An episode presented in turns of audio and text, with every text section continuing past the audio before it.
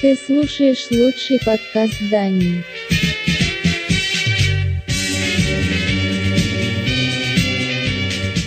Музыкальная милиция.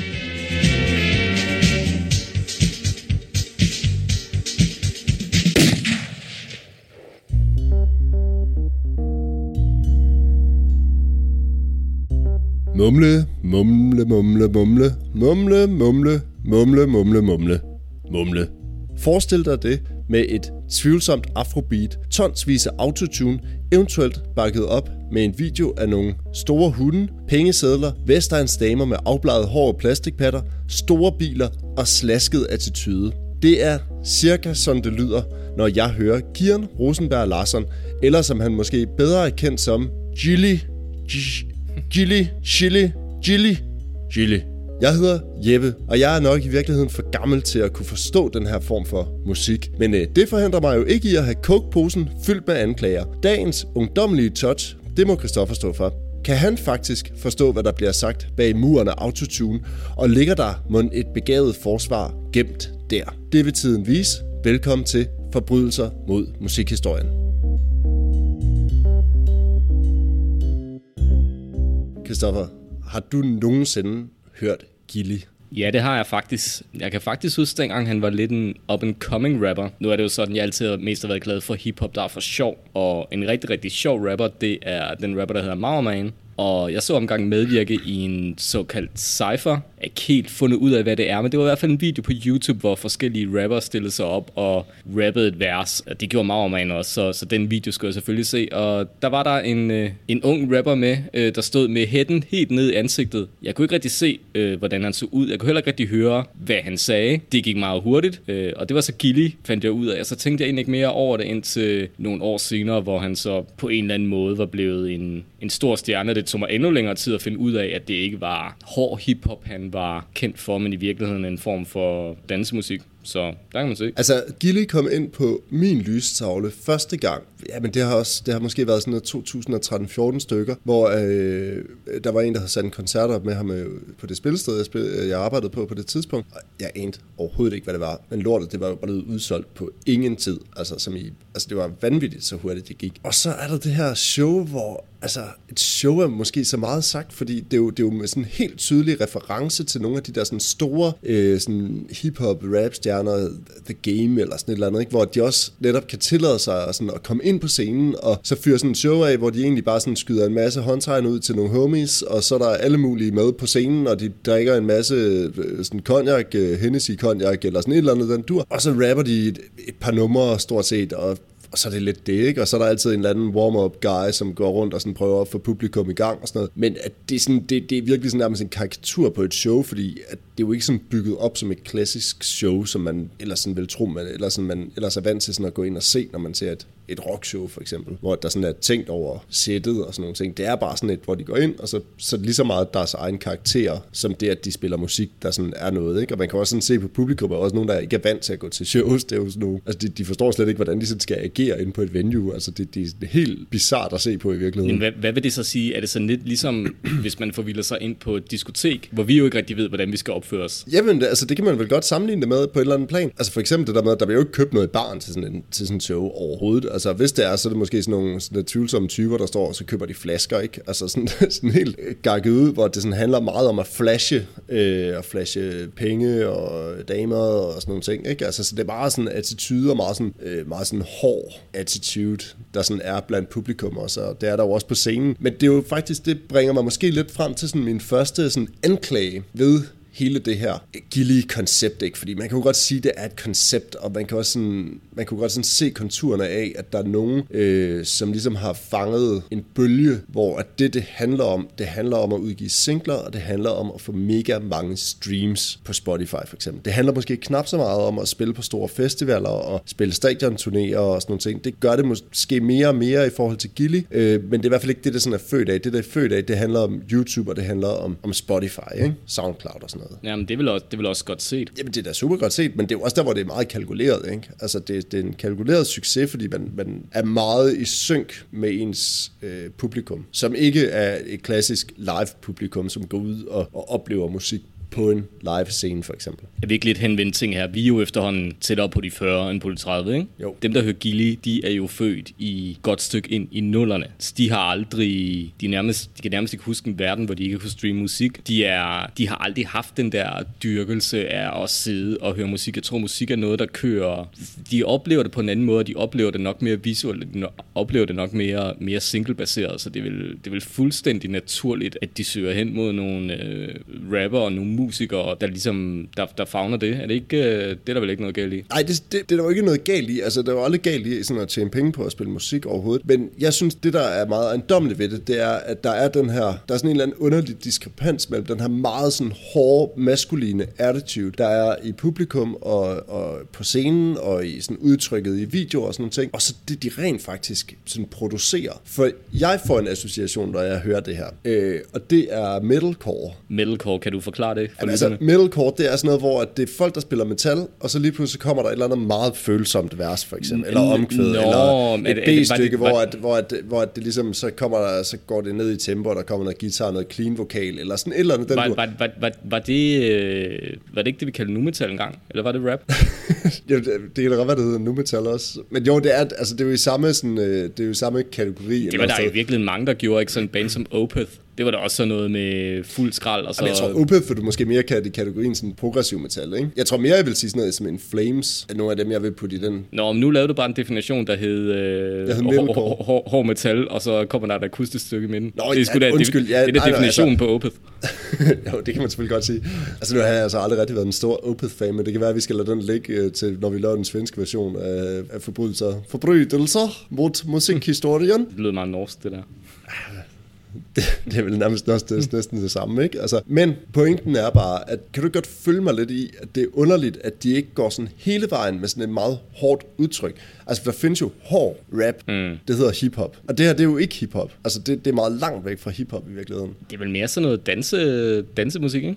Jo, men er det, altså, man kan sige, jeg synes jo, der er et eller andet virkelig underligt i det her med, at man har nogen, der bruger et hiphop-værktøj, som rap jo er, og måske også bruger noget attitude og bruger nogle virkemidler, som er meget sådan hip-hop-agtige. Men det, der sådan kommer ud, det er jo noget, hvor at det er sådan nogle afrobeats og spansk guitar ovenpå sådan noget underlig ikke-rap, som er sådan et halv rap, men de vil stadigvæk godt synge nogle, sådan, nogle fraser, men alting er bare pakket ind i autotune, så du kan slet ikke høre, hvad det egentlig er, der foregår. Og det gør bare, at udtrykket, det bliver lidt ligesom, det bliver lidt ligesom Cher's brug af, af autotune, ikke? Altså, you believe in love of the love. Altså, det er jo sådan, det lyder. Men det er vel meget interessant det der med deres øh, musikalske udtryk versus deres fremtoning i øvrigt, fordi altså, de er vel forholdsvis hårde. Altså nu siger du, du, du har været med til set, været med omkring en koncert, der blev arrangeret med Gilly. Altså der var den der famøse Gilly-koncert i Odense på Rytmeposten, hvor der var slagsmål og så videre. Altså for dem, der ikke kender den historie, så synes jeg, at man skal gå ind og prøve at søge på Gilly-posten i Odense, og så se en fra Gillys crew, der klapper en fra publikum ned. Ja, jeg, jeg, jeg, nu ved jeg ikke, hvem der, hvem der slog først og, og så videre. Det var i hvert fald noget med at, at stå og kigge på hinanden, og så pludselig ja. der hakker spætten, og så... Men det er også det der, altså, altså et eller andet sted, så Jeg, jeg hørte faktisk i, i, i Bandeland, hvad det hedder. er det rigtigt? Det hedder, du øjeboller nogen, når du, når du står det der med at stå og kigge på folk i lang tid. Det er sådan, det er sådan en rocker, rocker bande ting, så står du og øjeboller dem, og så på et tidspunkt så... så klapper man til. Ja. Så hakker spænden, som man siger. Altså, han hakker jo ikke bare, han, han hopper jo faktisk ned fra scenen, og så klapper han ham en, ikke? Selvfølgelig, så, altså, man ved sgu da godt, hvad det er for et publikum, der kommer til en Gilly-koncert i Odense, ikke? Altså, det skulle da undre mig, hvis ikke det var hele det der Voldsmose crew, der kom ind og, og så det. Altså, men udover dem, så henvender Gilly sig vel også til en hel masse 13-årige drenge. Ja, og piger, tænker jeg. Og piger måske også. Jeg, jeg tror da... Altså, Altså, der er fandme ikke meget MeToo over det der, altså. han virker da helt ærligt som en, en sød og føl, følsom fyr. Han siger ikke så meget. Han er sådan lidt pressesky. Han har de der spanske guitar, ikke? Bor i Spanien. Rapper og synger, synger slash rapper om solskin og Colombia og så videre. Altså, jeg, Men jeg, altså, nu har du allerede forstået mere af teksterne, end jeg har, Christoffer. Jamen, jeg ved jo ikke, om det er Gillis tekster, fordi jeg ved ikke, hvordan du havde det med de plader, men jeg kan simpelthen ikke høre, hvem der er hvem. Altså, det skal lige siges, at som optag til det her, så, øh, vi forbereder os jo selvfølgelig, selvfølgelig ved at høre musikken, øh, og så ved at, at læse lidt op om, om de forskellige rapper og sådan nogle ting. Ikke? Men det her med at høre musikken, det er jo blandt andet, øh, hvad hedder det, Casey's Bombe over København. Bombe over Centrum hedder den ikke det? Den første Casey-plade. Og så er der, ham, så er der en, en gut, der hedder Benny James, som også er inde over det her. Det er ham med det lange afrohår, ikke? Jo, det er også ham, der er med i Ægte Vare, tror jeg. Ja, han er også med der. Ja, ja. den kommer vi tilbage til, tro mig. Den kommer vi tilbage til. Og så er der selvfølgelig uh, Gilly og nogle af de andre, der også ligesom er inde i det her crew. Problemet, når de så udgiver noget sammen, som for eksempel under det gruppenavn, der hedder Molo, M-O-L-O. Molotov. Det er ikke dem, der laver børnetøj, øh, dyrt børnetøj. Det er nogle andre. Ja. De hedder Molo. Og det er jo så nogle af de her øh, rapper, der er gået sammen og lavet sådan en gruppe. Problemet med det, det er, de lyder så ens. Det er jo ikke en rapgruppe, når man, når man kan høre, øh, altså når man ikke kan sådan differentiere med, ja. hvem der rapper hvornår. Der er fandme stor forskel på Bassi, på Bassi, på Bossy og Jazzy. Det er rigtigt. Og jeg vil sige, man kan godt høre, når det er, når det er Branko, fordi han råber. Men han er jo også med, han er ikke også med i det, der hedder Mellemfinger Musik Music. Men er det ham, der er med det? Ja, ja. Burde nok, at- vi burde nok have tegnet sådan et Iron Maiden stamtræ inden. Altså, jeg vil sige, at man bliver altså en lille smule lost, og det kan også godt være det der med, når man går væk fra sådan et fast albumformat og går ned i mere sådan single mode. Hvem der har udgivet noget med hvem, og hvem der har produceret hvilke beats for de her rapper, det er med noget, hvor man skal holde tungen lige i munden, ikke? Og der findes faktisk ikke farligt mange kilder til sådan, der er ikke nogen, der sådan har givet dig at lave det der Iron Maiden stamtræ over det. Nej, det er ikke den slags musikfans. det er ikke det.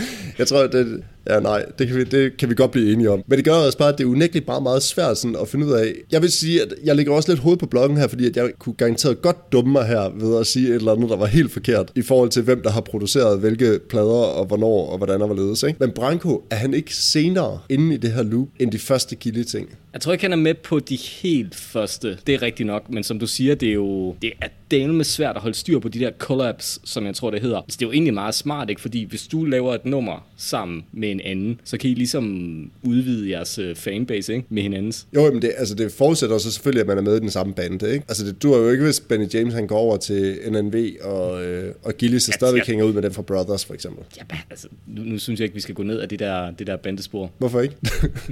Fordi, det, fordi det ved vi da virkelig ikke noget om. Nej, men det er kraftedeme også indviklet.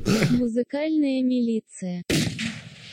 Nå, under alle omstændigheder, så, vil jeg, altså, så er der jo noget med opbygningen i den her musik, som er meget ejendomlig. Og det er at ikke nok med, at de forskellige rapper, der rapper de her ting, og hvem der er featured på hvilkes øh, numre og sådan nogle ting, at man faktisk ikke rigtig kan høre forskel på, hvem det egentlig er, der rapper hvad, hvornår. Så selve numrene også utrolig ens. Det er meget det samme beat, der kører igen og igen og igen. Og det er meget det samme, den samme produktion. Det er jo sådan en produktion, som er lavet til, at du kan sidde på din øh, scooter ude i Vestegn et eller andet sted, der siger...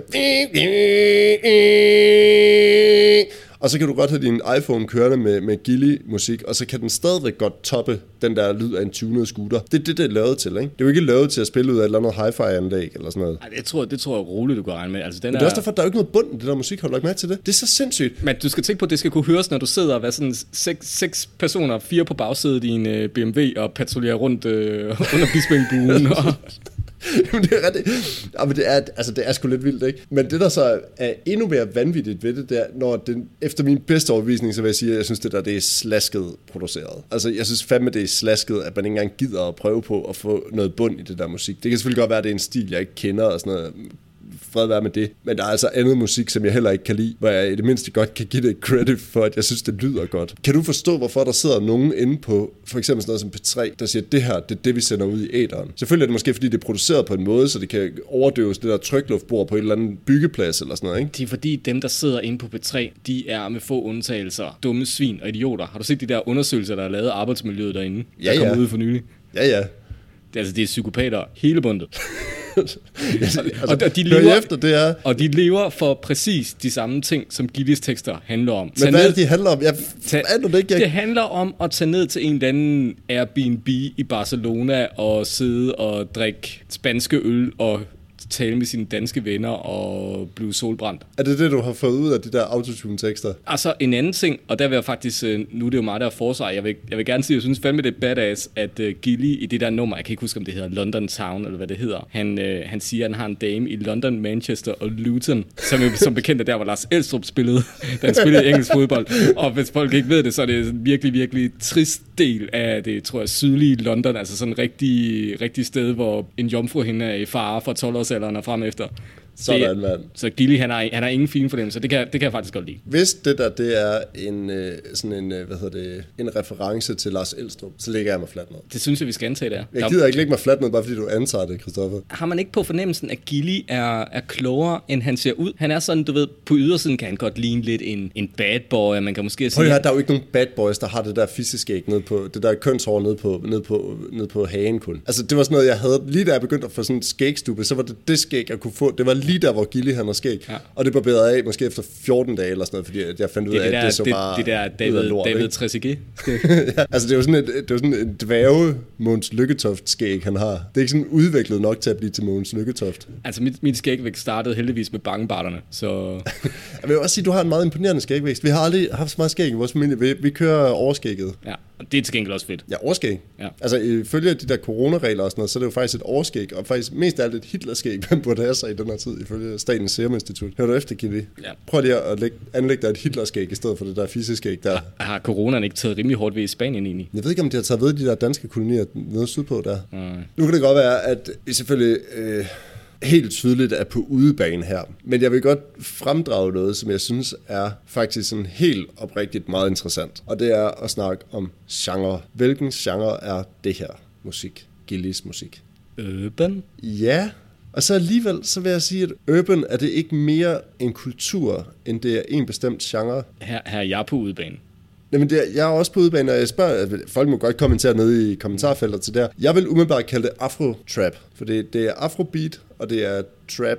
Jeg har aldrig fanget, hvad definitionen af trap er. Jeg kan godt måske høre, når noget er trap, men Når det ikke det der, når man ikke rigtig kan forstå, hvad det er, de synger. Og det er sådan en autotune-ting øh, indover os, og så er det noget med den måde, de ligesom hakker deres, altså Nå, deres, øh, ja. deres måde, de hakker teksten op på, og den, Ja. den måde, de ligesom også har mange gentagelser i det, de rapper. Eller, altså, det er jo ikke, fordi leaks-tallet er højt på Gillis tekster, det kan man jo godt få ud af, at det, det man så kan forstå øh, på autotune, ikke? Altså, det er jo rigtig meget det samme, ikke? Meget sådan repetitivt i virkeligheden. Der er en anden genre-definition, fordi at det her, det er så meget sådan, det er så dansk på en eller anden måde, ikke? Altså, det er sådan så meget rettet mod et dansk marked. Man kunne også kalde det Dano-trap. det kan godt være. Altså, jeg, jeg, vil, jo, jeg vil jo sige, at vi er ude i et eller andet... Det er vel også sådan lidt latin-agtigt. Altså, er det, er det virkelig så, så nyt, det de laver? Nej, altså... Det er jo, sådan, det er jo kalypso-rytmer hele tiden, ikke? Jo, men er det ikke også nogle, sådan afrobeat nede under noget af det? Altså, det er jo sådan et eller andet underligt, fordi så er det den der... Kreoler. Kreoler. så er det den der spanske guitar med også, ikke? Så, så selvfølgelig, der er sådan et eller andet underligt smeltedile af, af forskellige sådan, uh, world music, hvis man overhovedet gider at bruge det udtryk, ikke? Som de hiver ind, Verdensmusik. ver, verdensmusik. Det er sådan noget, som Tempi godt kan lide, ikke? Tempi. Tempi, det, det var World Music Danmark, som blev til Tempi. De kom vist op og skændes internt i World Music Danmark i forbindelse med Vomix, som blev afholdt i Danmark i nogle år. Nå, det er, en, det er et sidespring. Men jeg har faktisk researchet en lille smule på afro-trap, eller sådan hele den her genre. Og øhm, Ved du, hvad der er en afro-trap? nej, Istergade, det er en lang afro-trap.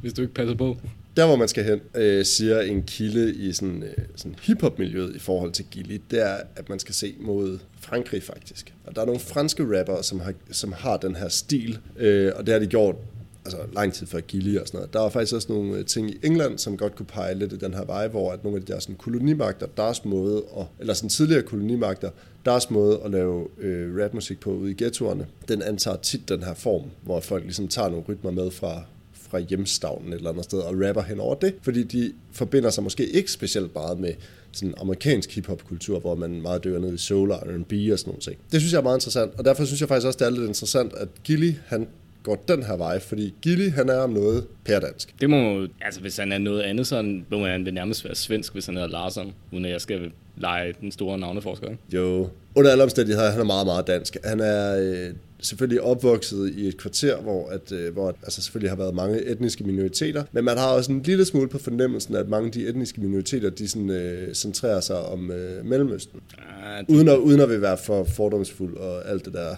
det gider jeg ikke have på mig. men det kunne man godt få en ledelse til at tro i hvert fald. Der er meget lidt af det, hvor jeg tænker, at at de har et eller andet sådan direkte connection til sådan øh, afro-rytmer.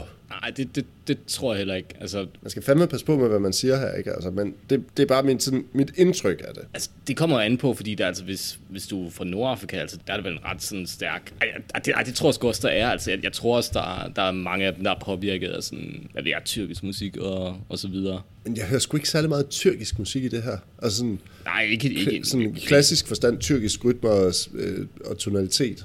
Okay, lad os lade det stå det hen ja. i det uvisse. Jeg synes bare, at det er meget... Men, men hvordan passer, øh, hvad hedder det, regndans med dansorkestret ind der? Det ved jeg fandme ikke, altså. Altså, den er fandme lavet til Body Holly. Man kan sige, at det er jo selvfølgelig Gilles... Øh, Gille er jo voldsomt populær. Det må, man jo, det må man jo give ham ikke. Men han tager jo altså også nogle meget lavt hængende frugter. Når man laver et remix af Dansorkestrets regndans, og så hedder den altså Jelling Festival, ikke? Det kan jeg love dig for. Den En går, fed den, festival. den går rent ind jeg har da både set Status Quo og Slate på den festival. Jeg, ved du, hvem jeg har set? Nej, Andrew Strong. det rigtigt? Er noget med Andrew Strong, han bor i Danmark? Hele, gør den det? Måske dog, vi snakker om det hver eneste gang. ja, det, vi, vi Men altså, scenen- på, hvor det er. Men Nej. scenen kunne godt holde. Ja, jeg synes, det, det jeg husker, Men har han ikke tabt sig helt vildt meget? jeg stod meget langt væk. Jeg kan huske, at en, en, Men derfor kunne du vel stadig godt se ham. Altså, jeg mener, nu, jeg har set nogle underlige ting på Yen Festival. jeg har set Sabias første udendørskoncert. Jeg tror sgu også, jeg har set et The Commitments live show, hvor ham, der spillede Jimmy Rabbit, pludselig var forsangeren i bandet. Det også Okay. var jeg meget, meget fuld. Ved, ved du hvad det mest flippede, jeg nogensinde har set på den festival? Det var Kaisers Orkester, hvor de måske var begyndt at blive lidt store i København og i Aarhus, sådan de store byer i Danmark. Spillede det her år, det har været måske sådan noget 2002-3 stykker eller sådan noget på øh, Jelling Festival. Og jeg lyver ikke, hvis jeg siger, at vi måske stod 20 mennesker i det der telt. Klokken to den første dag på den der festival. Det var, det var fandme mærkeligt, altså. Og det var samme år, hvor de så spillede grøn scene eller sådan noget på Roskilde, ikke? Stærk, stærk booking. Altså, Der har, jeg, været, der har været en fremsynende booker, det er jo en jeg, god booking. jeg, jeg, altså. har, jeg har set Flower Pot Party, der havde uh. Tømmer Claus på guitar, hvad hedder det, revisoren på bas, og de har to trommeslager med. Kan du gætte dem? Øh, det har været Ken, Ken Guldbejer, Yes, og så har det været... Øh... Ej, det har ikke været Berlev, har det det? var Berlev. Ej! Altså, der kan man jo tale om to trommeslager, der går i hver sin retning i forhold til at have et meget minimalistisk trommesæt, og så have et meget Ja. udmakset trommesæt. Jeg, jeg, jeg tror faktisk, at øh, Berlev, han spillede det meste af sæt, og så på et tidspunkt, så... jeg forstår aldrig, hvorfor Berlev aldrig nogensinde har fået en tredje store tromme, som man kunne spille med sit tredje. Ham fra Hammerfall har han ikke haft fire på et tidspunkt. Nå. Men i hvert fald kan jeg huske, der var sådan ligesom to uh, roadier, der sådan bare Ken Gudmans trommesæt sådan ud troede, foran på scenen. så sige. bare, så bare de Ken Gudman ud, og så satte de ham, og så spillede han lidt, og så gik han igen. Det var, Shit, man, det er med også bare, det er et tidspunkt i ens liv, hvor at man sådan, et eller andet sted er der også en del af mit hjerte, der er meget glad for, at jeg sådan nåede at se de der ikoner, men før de sådan bare sådan helt under gulvbrædderne. Men fuck, man. Jeg, jeg så faktisk uh, Young Flowers, kan jeg huske, i Brøndbyhallen på et tidspunkt, hvor at de lavede sådan noget uh, reunion for Brøndby Pop Club, eller sådan et eller andet, med Hans Otto Bisgaard, hvor at Young Flowers, de så blev gendannet for første gang siden, gud ved hvornår, ikke? Og med, med Ken Gudman på trommer, også, ikke, han lignede, altså, det der med at gå i en lige linje hen til sine trommer, det var, det var sgu, øh, jeg var glad for at se det, men det var, også, øh, det var også noget, hvor man godt vidste, at det var nok også sidste gang, man så det. Så kom Alvan Lee, tror jeg, også spillede. ja, han, hvad, 10 years after. ja, ja, jeg, jeg, ved ikke, jeg, jeg spiller på, han er, er han død? Ja, ja. ja. Ja, jeg mener nok. Men Det, det var ham, fleste- der altid stod sådan mumlede, når han spillede solo, ikke? Så stod det sådan, nu kan man ikke se det nu, men altså, hvis man forestiller sig en blanding af et epileptisk anfald og så en, en baby, der spiser grød. Altså, det er jo sådan, som alle de der, hvad hedder det, sådan, øh, de der sådan et musiker-musiker-typer, når de står og spiller solo, så skal de altid sådan lidt nynne, hvad det egentlig er, de spiller. Faktisk på Bennys badekar i, øh, hvad hedder det, Blæksprutte-sangen har jeg lagt mærke til, at ham, der spiller marimba-solo i den, han gør det også, og man kan høre det så tydeligt. Okay, jeg har lige, nu har jeg ødelagt det nummer for alle. Det er frygteligt irriterende, når man først lægger mærke til det.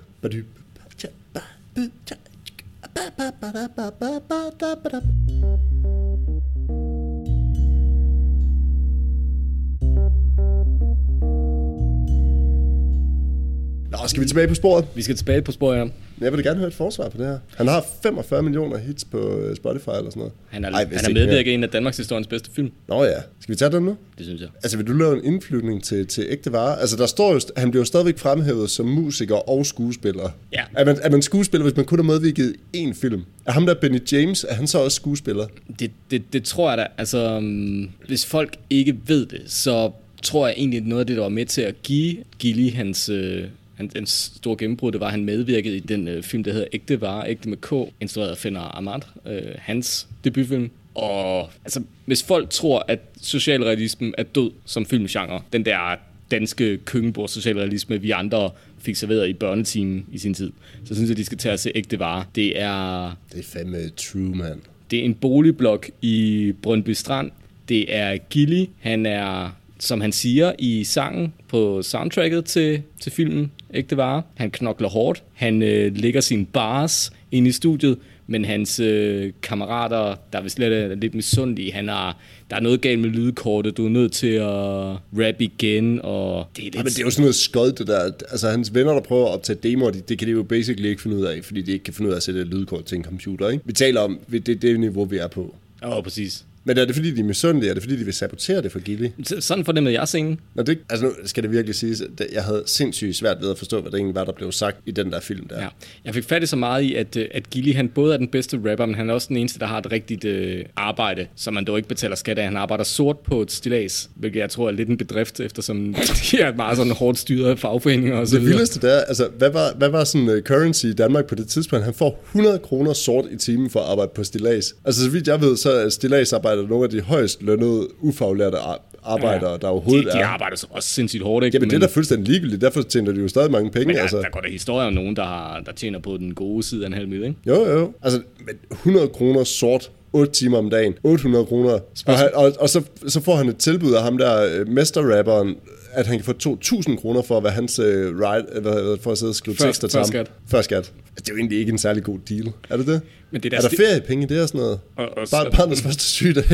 skrive, skrive, for Apollo. Jeg vil så sige, det der, det der stillads, altså de stillads er bare så spejder, jeg har set, altså de arbejder også for føden. Gilly han sådan går rundt og hører musik, og jeg kan ikke se andre på det der stillads. Altså, kan vide, om det er bare noget, han leger. Man bliver da også uvenner med ham der. Altså, der er på et tidspunkt, hvor han ligesom gør revolte mod ham der, øh, ham øh, stilladsformanden der, som ligesom siger, at nu skal du også gå ud og arbejde, og så siger jeg bare, "Øh, fuck dig, mand, og så går han sit vej, ikke? Arbejde i røven, mand, jeg vil være rapper. Jeg vil, jeg vil hente ham Apollo. The point of no return. Film. Jeg vil sige, hvordan kan det være, ham der Apollo, han ligner en eller anden gut på 55? Hvor, altså, hvordan kan det være, altså, hvorhen i verden er en rapper på 55 år sådan en uh, superstjerne for sådan nogle helt unge knægter, der vil ud og starte med at rap? Ja, det forstår jeg godt nok heller ikke. Og det der sted, er det i Holstebro, eller sådan noget, hvor han er med, hvor han sådan er backup-singer for ham der Apollo, hvor de kommer ud i sådan en klub, hvor man bare ved, jeg har været i Holstebro, og jeg ved, der ikke er en klub, der ser sådan der ud i Holstebro. Det er sådan noget med total undergrundsklub, med total øh, chicks og øh, graffiti på væggen, og sådan mega fed sådan klub New York-agtig stemning. Det findes ikke i Holstebro. Det gør det altså ikke. Sorry, guys, derude, det gør det ikke. Men, men altså, jeg, jeg synes, der er så meget af det der, altså også Ja, ham, afvikleren på den scene i Holstebro. Altså, nu har jeg arbejdet rigtig meget som afvikler til koncerter. Han er, jeg har simpelthen aldrig nogensinde set en afvikler, der opfører sig på den måde. Hæ, må jeg godt lige få et billede? Han også et til min nevø. Var, var han afvikler? Jeg troede, han var, han var vagt eller sådan noget. Var, er det ikke ham, der ligesom siger sådan, det er mig, der styrer stedet, og det er mig, der ligesom er den og sådan noget? Men altså, det er sgu da endnu mere uprofessionelt, hvis det er en vagt, der opfører sig sådan der. Hej, jeg skal passe på, at dels I ikke klapper nogen ned i publikum, og dels publikum ikke klapper jer ned. Hej, jeg er en kæmpe stor Apollo-fan. Må jeg godt få din autograf? Og sæt til min nevø. det giver fandme ingen mening. Men det er rigtigt, altså... Ham der, ham der rapperen Apollo, han ligner sådan lidt... Øh, hvordan skal man beskrive det? En, en, en, en der, der har brugt rigtig meget tid på sofaen. Han er fandme slasket, altså. Han er sådan lidt, øh, sådan lidt øh, småfed og almindelig. Ja. Kan du forklare mig, hvorfor at det, han sådan partout skal rap ligesom MC Ejner? Der er med ikke meget moderne rap over det, han sådan præsterer. Det lyder fuldstændig som sådan noget Jeg tror, de dansk har, rap jeg, jeg, tror, jeg tror, de 1992. har haft lyst til at skabe en kontrast til Gilly. Det tror du alligevel, de har. Ja. Men jeg kan bare ikke forstå, hvorfor Gilly så synes, at det der det er vildt fedt. Er det, er det ikke udelukkende, fordi han gerne vil ind i det der studie, han har? Fordi hans venner ikke kan finde ud af at og, og, sætte det... stjæ- og stjæle alle tingene. De kan sælge dem sort ned på Centerpoppen, eller hvad? Det havde, ved du hvad? Det havde givet mere Ved du hvad? Gilly er typen, der går på værtshus. Kender du de der virkelig skumle værtshus i Aarhus nogle gange? Yes. Så kan man få sådan en katalog. Det så, hedder, kunne du, det hedder cirkuskrone. så kunne du bladre, og så kunne du sige, det der fjernsyn vil jeg gerne have. Så er der sådan et billede ind af et vindue hos nogen ude i Rigskov.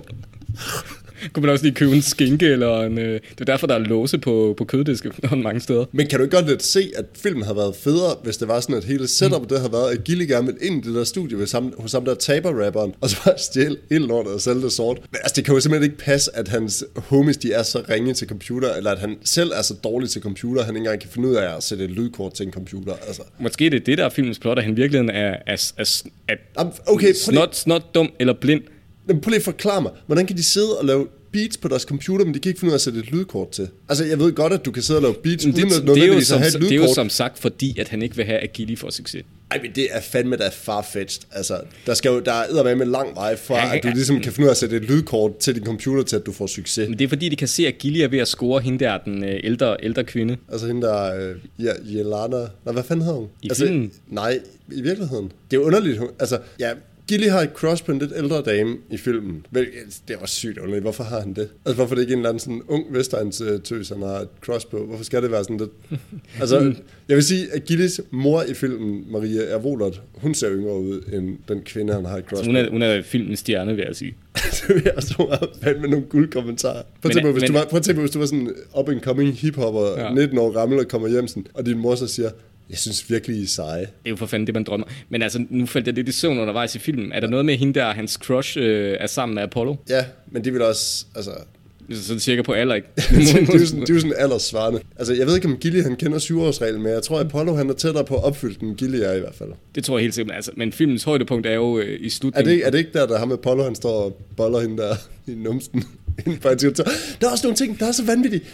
Hvorhen i hiphop-verdenen har folk sådan et mansion i Danmark? Altså, jeg er med på, at der måske er sådan en tiny elite af hiphopper, der måske godt kunne have sådan et eller andet kæmpestor øh, 10-værelses lejlighed inde på Frederiksberg med guld og dit og dat og sådan noget, ikke? Apollo, som spiller et eller andet snasket sted i Holstebro, han slår mig jo ikke som en mand, som har sin gang i de kredse. Hvis han havde det, så ville det show, han spillede, det ville jo være Vega for eksempel. Ja. Altså, det, det, er jo der, altså, det er jo det, der ligesom sådan, så skulle det have været, at han spillede udsolgt musikkens hus i Aalborg, eller sådan et eller andet. Ikke? Det er jo fuldstændig vanvittigt. Han spiller på en eller anden lille bitte snasket øh, undergrundssted i Holstebro, og så har adgang til det der kæmpe store mansion der, eller lejlighed, eller hvad fanden det er, ikke? Ja, men i hvert fald, om ikke andet, så skal man se filmen. Uanset om man kan lide Gilly eller ikke lide Gilly, så skal man se den film. Fordi hvis du kan lide Gilly, så, så, så er den jo alt, hvad Gilly er.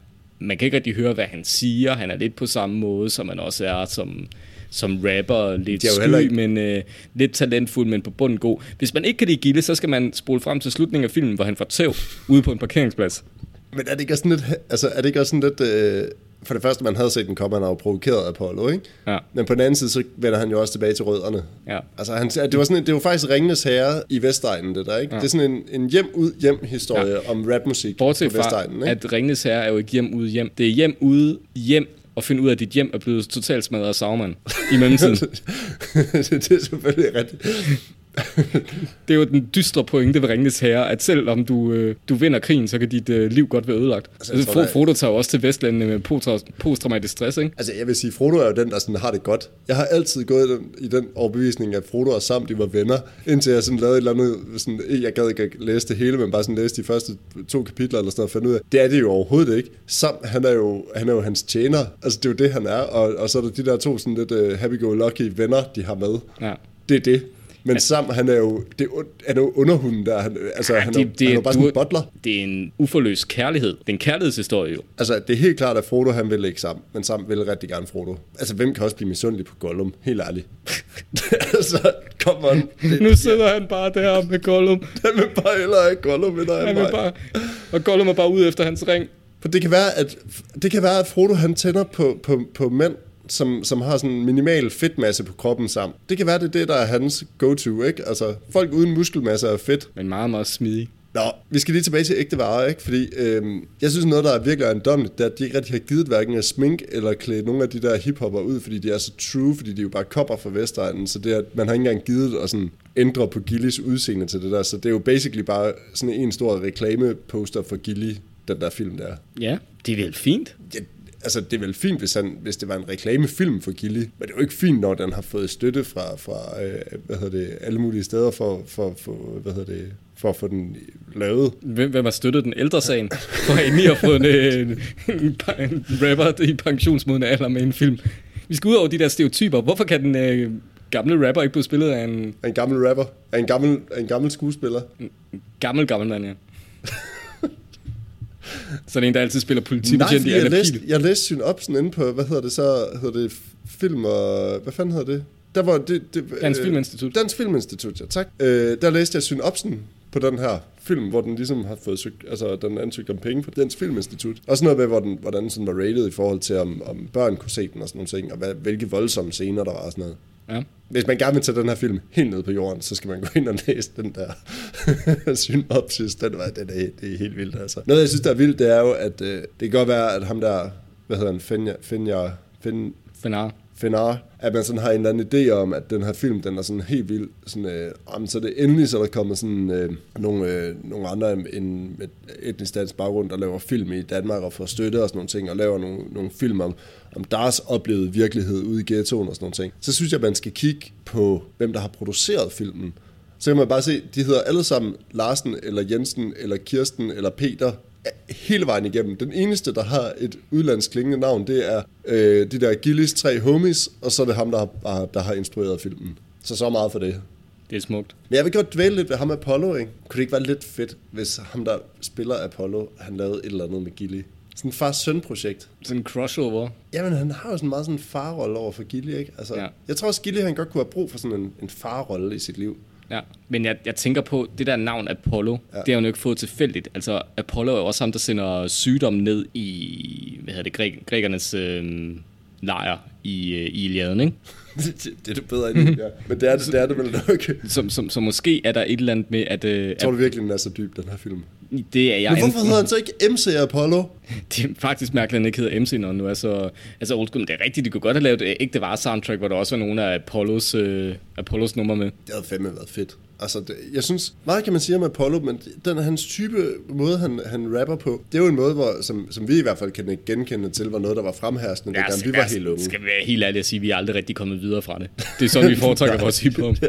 altså, bare kan man jo sige, den store forskel på Apollo og så på Gilly, det er, at man kan jo faktisk forstå, hvad det er, Apollo ja. han, han rapper. Det kan, Altså- godt være, at, at det kan godt være, at hans øh, timing og sådan nogle ting er lidt noget andet, men, men hans diktion er trods alt alligevel sådan mere eller mindre i skabet. der er en grund til, at øh, de midalderne øh, afviklere, de beder om autografer for Apollo, og ikke for Gilly. ja. Men altså, alligevel så føler han jeg så er jo ikke så truet af Gilly, så han ikke godt kan knippe hans kæreste.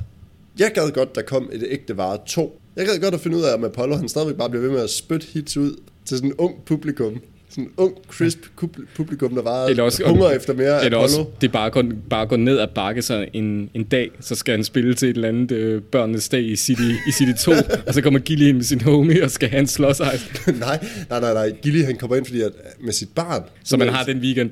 Ja, lige præcis sådan en eller anden toårig Desperado-kid, hvor han sådan øh, med en turtles-maske på, eller sådan et eller andet. Ja. Det er det, der kommer til at ske. Jeg tror ikke, jeg tror ikke øh, at øh, Gilly er på en øh, 7-7, eller hvad det hedder. Nej, det tror jeg ikke. Det tror jeg absolut heller ikke. Jeg tror, at Gilly er på mindst muligt. Ja. Men det handler alt hans musik i bund og grund ikke også om at sådan springe lidt over, hvor gæret det er lavest. Jo, jo, jo. Det er jo et eller andet sted drømmen i nogle socialklasser, ikke? Det er at arbejde nok sort på stillads til, at du kan tage ned til varme i Spanien og sidde og dase. På sin vis er den jo så også meget realistisk, den film. Men har du tænkt på, hvordan ægte var den ville have været, hvis nu det var Lasse Nielsen, der havde instrueret? Altså Lasse Nielsen, hvis man ikke ved det, det er jo den famøse instruktør af danske ungdomsfilm, som Du er ikke alene, og Måske kunne vi. Ja, og jamen. nogle flere af de der også. Han havde et, et andet forhold til, når unge drenge var sammen i fællesskab. ja, jeg tror, der har været flere scener i omklædningsrum. Det tror jeg også. Jeg tror, at man havde set nogle omskåret pikkemand. Jeg tror, er ret i, men jeg tror, jeg tror de havde... Øh, det havde handlet om Gilly og hans venner dengang i, i ungdomsklubben, når de rappede. Ja. Måske sådan lige et par år før den her Ja. virkeligheden. Måske om sommeren, til de skal ud og bade rigtig meget. Ja, sådan Ishøj Strand. Ishøj Mm. Strand om sommeren, og lige ned og, og dyppe. Måske sådan, øh, måske sådan en strandfest om aftenen, hvor de så kunne bade sådan nøgne, sidde Ja. rundt om bålet, rappe. Måske behøvede de ikke at rappe, måske kunne de bare sidde nøgen rundt om bålet. det, det ville også gøre det fint.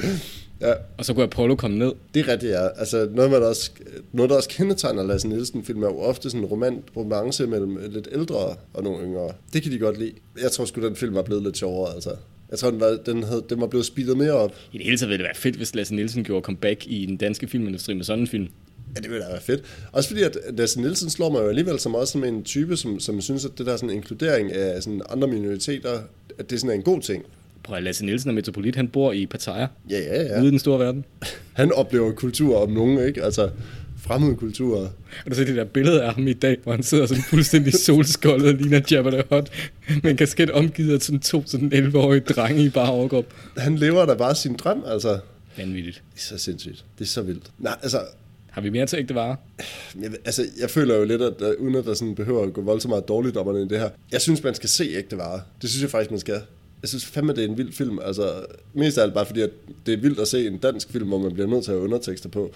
Og det er altså ikke kun fordi, de er indvandrere, det er altså også fordi, at Gilly, man kan slet ikke fatte, hvad det er, han siger. Han mumler hele vejen igennem. Det er bare sådan noget... Det er sgu da derfor, at hende der, hans, hans kæreste der hopper på Apollo, når han får chancen, fordi nu møder hun endelig en mand, der taler, så hun kan forstå Ja. det, så taler i klartekst. Det kan da være, at Gilly har spurgt, vil du ikke med og skal vi så- Hvad siger du? Og så endnu kommer Apollo.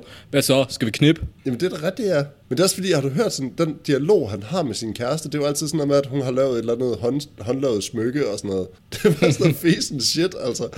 Men nu må jeg tænke på, at nogle af de der Vestegnsdrenge, de er jo også nogle følsomme fyre inderst inde, ikke? De er jo gode drenge, selvom de kommer op og slås. Mor streng hele bundet. Men det er også en mor, der synes, de er så seje. Ja. Hvad tror du, hvad tror du der er sket med Gillys far? Det er ikke ham, der får bank, det er jo en ny mand, ikke? Og det fornemmer jeg. Ja, altså jeg, jeg er helt overbevist om, at øh, hvis der er noget, der hedder guldfasanen ude i det område der, så er det der, Gillis far sidder. Guldfasanen på Nørre Fasaner. den der, hvad fanden er det? Ja, han sidder der på sådan et eller andet, han sidder der på den lokale bodega, altså. Mongens Grill ude i, ude i Frihedens station. Åh, oh, klassiker, mand. der kan man både spise og drikke. Det er fantastisk. Som om, at hvis man vil se, hvordan Danmark så ud i 1984. Jamen, det, er, altså, det er så menuen altså. og priserne har ikke ændret sig. Nej, det er så vildt. De mennesker, der er der, har vel sådan set nok heller ikke rigtig ændret sig. Musikalne militia. Nå, jeg føler sgu også lidt, altså uden at sådan stå alt for meget i stampe, og det kan godt være, at vi ikke er kommet specielt meget ind, ind omkring musikken, og jeg er helt overbevist om, at, øh, at hvis man gad, så kunne man også godt dykke ned i en eller anden tekstanalyse af nogle af de her ting, men altså igen, jeg tror altså, jeg vil have rigtig svært ved at transkribere noget af det, der sådan bliver sunget, fordi igen, jeg fatter ikke en bjælle af, hvad der er, der bliver, altså sådan, jeg kan simpelthen ikke høre, hvad der er, der bliver sunget. Øh, så jeg tænker, har du andre emner, du synes, vi skal ind omkring øh, i forhold til Kili? Han spiller jo Royal Arena, altså. Ja, det er ikke blevet aflyst. Jo, jo, men det er jo ikke hans skyld, det er jo, det er jo en pandemis skyld En global en pandemi. global pandemi.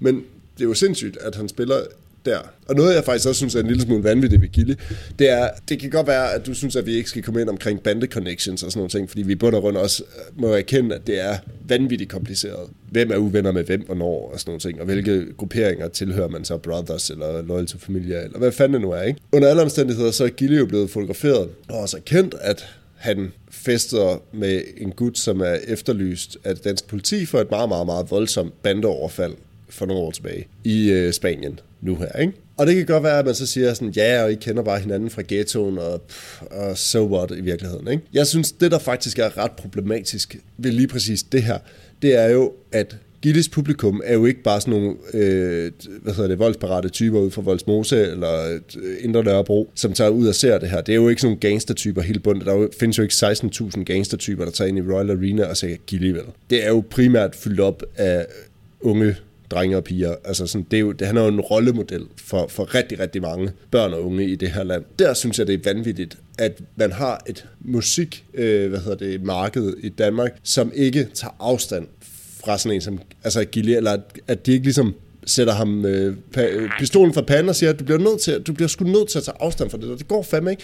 Jeg er med på, at at musikere behøver ikke være Guds bedste børn. Og der er talrige historier om musikere, som har truet folk med pistoler og slået hinanden ihjel og alt muligt andet. Jeg synes, der er meget stor forskel på det, og så på sådan organiseret bandekriminalitet. På den side, altså, det har jo aldrig været Gillis mening, at det, det skulle ud. Det er jo ikke sådan, at han har taget et billede og sagt, se hvem jeg fester med, og Zero Fox Given. Altså, han har også ret til privatliv. Det, jeg, jeg, jeg køber ikke helt den der. Jo, men har han ret til et privatliv og omgås med folk, som i virkeligheden er, er efterlyst af det danske politi? Han har vel ret til det, når den mand så har, øh, er blevet, øh, har været for en domstol i Danmark, og øh, enten har fået en straf, eller er gået fri. Jeg synes, så længe du er anklaget og efterlyst, så må du jo også være mand nok til at gå op og så, og så møde din skæbne i retten. Altså, Jo, men det, det kan du men sige. han kan jo bare ikke, han kan bare ikke ændre på, at han er en offentlig person. Selvfølgelig er der bevågenhed omkring, hvad det er, han foretager sig. Og igen, jeg er med på, at, at øh, hvad hedder han, Bursum og så videre, ikke, øh, hvad fanden hedder han, øh, de der black metal gutter og sådan noget, som har gået og slået hinanden ihjel op i Norge og sådan noget, ikke? Det skulle da heller ikke Guds bedste børn. Men han sidder også i fængsel for det nu her, ikke? Altså, Er han ikke flygtet? er han flygtet? Eller blev ved han fanget igen? Det kan godt være.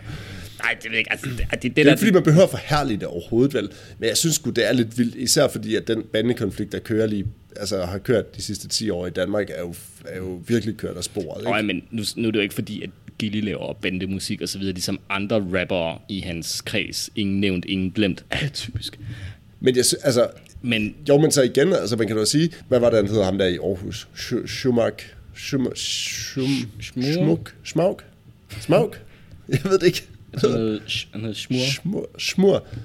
Øh, det er jo så selvfølgelig også en anden type hiphop. Det er jo, hvad kalder man det, drill? Ja. Som er mere sådan gangsterorienteret hiphop. Men jeg ved ikke, hvor jeg vil hen med det andet end at sige, at, at det er selvfølgelig måske ikke så, ga- altså sådan, så direkte gangsterrelateret, det Gilly han laver, men han bliver jo stadigvæk set med folk i gangstermiljøet, eller bandemiljøet, om man vil. Ikke? Men altså det der er ligesom, at jeg synes, det er også det er ejendommeligt, at der er aldrig nogen journalister, der har spurgt øh, ind til, hvad hedder det, Lucas Grahams fortid sammen med altså, vi er lidt på det niveau, men altså, en helt generelt vil jeg sige, jeg synes, at uh, Gilly, ja, det er ikke fordi, jeg selv kan finde på at, at sætte musikken på, men et eller andet sted synes jeg, han er, han er meget, meget ægte mod, hvad jeg egentlig tror er, er noget, som rigtig mange drømmer om. Altså, han gør det ikke så kompliceret. Det er noget med at knokle hårdt og tjene nogle penge, og man egentlig bare gerne vil ned et sted, hvor man ikke fryser røven i laser, som man gør 7-8 måneder om året i det her land. Det synes jeg egentlig er, er fair nok. Det er livet for rigtig mange mennesker, især, især der, hvor han kommer fra. Og det, det, der synes jeg faktisk, at han er ægte med K.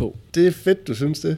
Ja, altså, jeg er jo tilbøjelig til egentlig et eller andet sted også at give dig ret i lige præcis den. Der er jo også en del af mig, som, som jeg jo også må erkende, jo et eller andet sted synes, at hele den her scene jo også har sin berettigelse og sådan noget. Der er jo, altså, hvad fanden kan man kalde dem, vores tids punkere, de er fucking ligeglade med os, som, altså de er jo ligeglade med spillesteder, de er ligeglade med rigtig meget, ikke? Øh, de spytter på gulvet og klapper hinanden ned til koncerterne og sådan ikke? Så på et eller andet plan, så, så er det vel også sådan, at øh, mange havde det i, i 78, da de så Six Pistols første gang, eller sådan noget, ikke? Altså, det, det er jo vel samme form for vildskab, man ligesom bliver konfronteret med i virkeligheden. Det er rigtigt. Jeg tror, du er vildt der fat i noget med, at jeg tror faktisk, at Gilly er ret ligeglad med, hvad vi, eller for den sags skyld andre anmelder osv. synes. Det er jo på en eller anden måde fedt. Jamen, det, det, altså det, det har helt 100 sin berettigelse. Og han skriver musik ret bevidst for, at vi ikke fatter en klap af det. Måske i vores tids Bob Dylan. Nu synes jeg, nu synes jeg vi er fat i noget. altså, sammenligningen er der, bortset fra, at jeg er ret sikker på, at øh, der, der, altså man kan sige, forskellen på, på Bob Dylan og så på, på Gilly, det er jo, at øh, Bob Dylan han sad, han sad med tre akkorder, og så skrev han sine ting op på et eller andet klubværelse et eller andet sted i USA, og, og så forarvede han helt forældre generation på daværende tidspunkt. Forskellen er jo, at det kunne Gilly jo, altså Gilly kan jo ikke tage tre akkorder på en guitar, men han kan sample noget, og så kan han indspille, hvis ellers, og kan finde ud af at sætte sit lydkort til sin computer, ikke? Ja, eller hans kammerat kan. Hvad er det også for et lydkort, der kun virker i 14 dage, og så gider det ikke gå ned og bytte det? Er det fordi, det er varmt? Jeg, jeg tror, du har svaret på dit eget spørgsmål der. og således tænker jeg, at vi måske er kommet til en strafudmåling i forhold til øh, Gi- Gilly, Gilly, Chili, Gilly, Kiko. Kiko, mellem, mellem musik. Ved du hvad, jeg synes, der er Mellem, mellemkursmusik. mellemkursmusik. Der er så meget, ved du hvad, ham Branko der, ikke? Der er så meget, lige nu, der kører der jo alle de der historier sådan på DR sådan fra tid til anden med sådan noget. Du kender ikke hans navn, han kan gå fuldstændig i, fred i København, men han er streamet mere end 7 milliarder gange på YouTube, og en eller anden rapper, som man alligevel ikke kender fra LA, har brugt hans beat på det her hit, som man heller ikke kender. Det er sådan lidt sådan, jeg har det med Branko. Branko. Branko. Bronco. Vil du starte med at, at give en straf til Gilly? Jeg, faktisk, jeg vil faktisk sige, at jeg vil godt odds på, lige før vi har ikke øh, koordineret det her. Jeg kunne godt forestille mig, at vi havde den samme straf i dag. Jeg synes, han skal lave et album med Apollo. Det er okay, vi har ikke den samme straf. Var det det? Det var, det var min straf. okay. Altså, jeg synes, uh, Gillian skal forfølge den der stabile tilværelse, der bliver skildret i ægte varer. Altså den, hvor man øh, ikke begynder at lege med de store drenge i hiphop-industrien, øh, men hvor man i stedet holder sig til de vante rammer og forbliver stilagsarbejdere. Men så i stedet for øh, bare at være ansat i et firma, så skulle han så også stifte et nyt stilagsfirma sammen med måske øh, Casey og Benny James, øh, og de skulle så måske, altså ligesom du havde, de havde det der bomber over København, så kunne de jo måske kalde det stilaser over København, forkortet SOC. Pointen er, at de kun må betale deres medarbejdere 100 kroner sort, måske 120 kroner i timen, alt efter inflationen siden 2014. Under alle omstændigheder, så skal de ikke gå stille med dørene i forhold til, at de betaler deres medarbejdere penge sort. Øh, og så skulle de gå ud og så tilbyde at sætte stilaser op rundt omkring i Københavnsområdet, og så se, hvor lang tid det går, før de bliver væltet af vrede fagforeningsorienterede stilagsarbejdere. Det skulle være min straf. Det er med også hårdt. Og således kom vi igennem. Gilly, tak fordi I lyttede med. Du har lyttet til Forbrydelser mod musikhistorien. Du finder os på Spotify, eller i iTunes, eller på Facebook, hvor du passende kan gå ind og like os, give os ret, eller belære os om alt det, vi simpelthen ikke har forstået. Husk, intet er heldigt, heller ikke på Facebook.